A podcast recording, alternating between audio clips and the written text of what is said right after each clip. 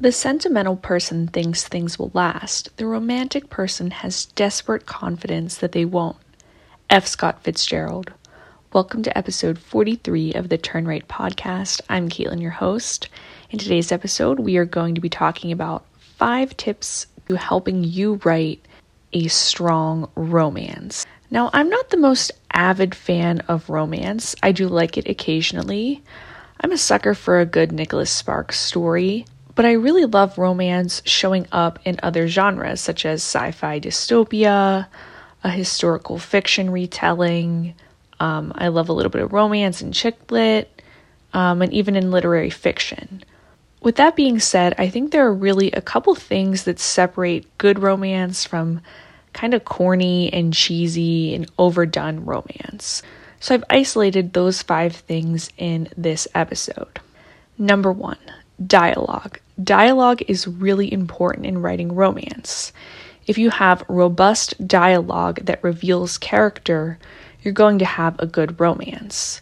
So much of romance is character development, the interaction between two characters, and the dialogue can often sound cheesy if you're not careful. So, there's a couple ways to make sure your dialogue isn't cheesy. One is just to think of how you actually talk in real life you don't generally overuse people's names in real life. You don't generally make these big, crazy, flamboyant statements. I mean, some people do, but that's more of the exception rather than the rule. Oftentimes in real life, you use you use expressions like if someone asks you, "How are you doing?" you say, "Living the dream," but that doesn't really mean that you're living your dream. You're just kind of living the normal everyday corporate life. If you know someone well, chances are you're going to be sarcastic with them.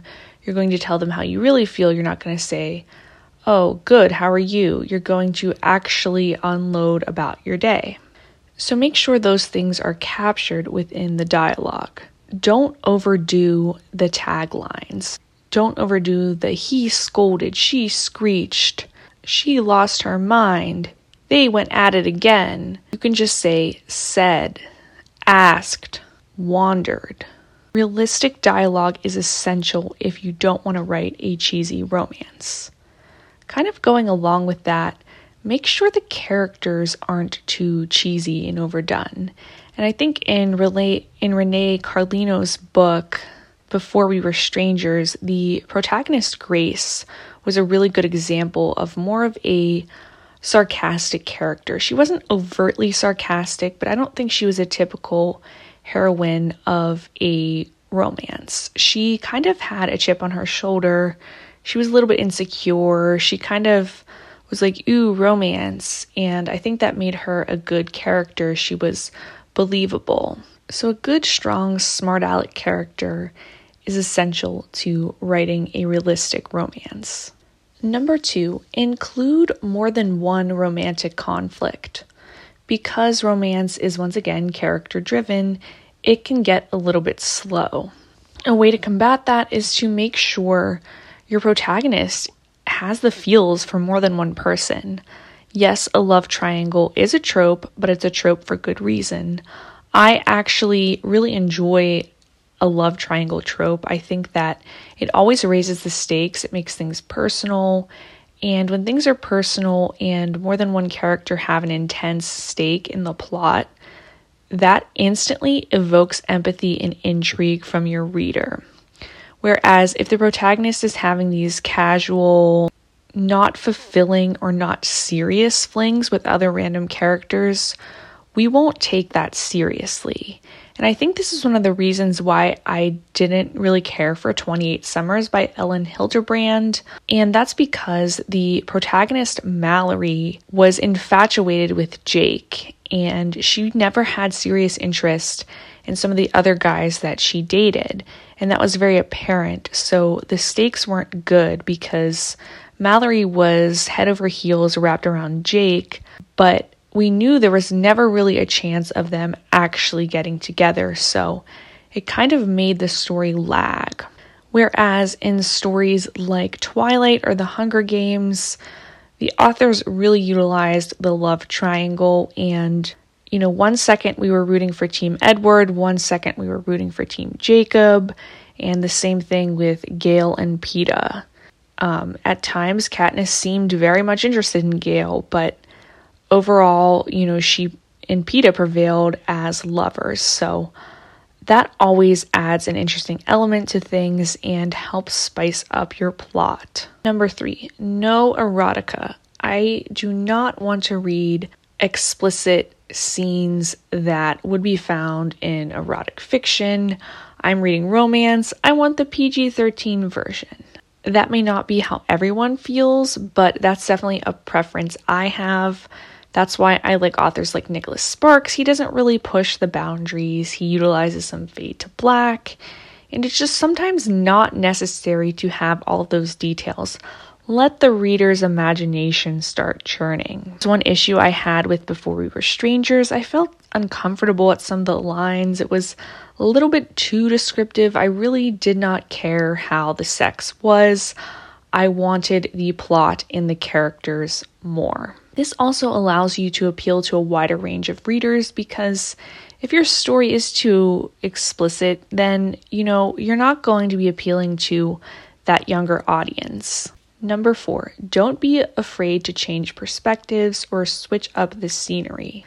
Now, I'm a sucker for a deep point of view from one perspective, but I think romance is a genre where multiple perspectives really works especially if you're just doing two or three perspectives, like the love triangle perspective, if you will. That can allow us to get close to uh, different characters in different ways, and it really can raise the stakes because we know what the other character is thinking on a very intimate level.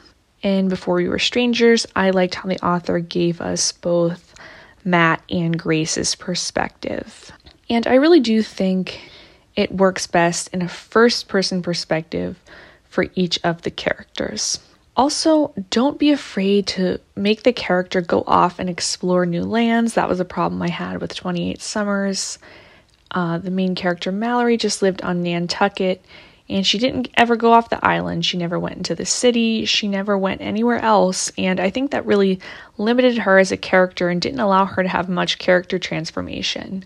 I think romance can get boring whenever it's just all about the steamy scenes, the he doesn't love me back scenes, and the character needs to grow on his own alongside of the romance and this will enhance your theme if your character is growing and transforming throughout the story and one way to show that transformation is to show how the character takes on new lands. Donna tartt in the goldfinch really utilizes this technique when she has uh, Theo start with his apartment his with his mom. Then he goes to the Park Avenue apartment in a wealthier part of New York City. He moves to Vegas. He moves back home to New York City. So he's constantly moving and transforming, and that's not a romance, but I think that's a good example of how an author can utilize the scenery, the setting to really show that character transformation. Also, I'm sorry if you guys can hear the thunder. It looks like a big storm is headed our way today. Finally, number five, don't overuse similes, metaphors, and comparisons. Not everything has to have an eloquent line. It's fine just to kind of have a few filler sentences, just get to the meat of the story. Again, if you have too much description and the sun is shining in your eyes and the sky turned an orange shade of cinnamon, you know, that can kind of decrease the quality of your work and make things sound a little bit too try hard, a little bit too corny. Um, I think a well thought out metaphor is fantastic, but if you can't think of something that hasn't already been said, just keep it simple and focus on the character and the plot. And now we're going to move along to Indie Author Avenue, where we highlight a different indie author in every single one of our episodes. Today's story is Keeper of the East Bluff Light by Kevin Parham. This book is $4.99 on Kindle, and you can buy it on Amazon. Captain Sam Biggs operates a fishing trawler near Cape Cod in 1918. But when a mishap occurs at sea, Sam becomes disabled and his career as a fisherman ends. Unemployed and desperate, he takes a job as the lightkeeper at the East Bluff Lighthouse.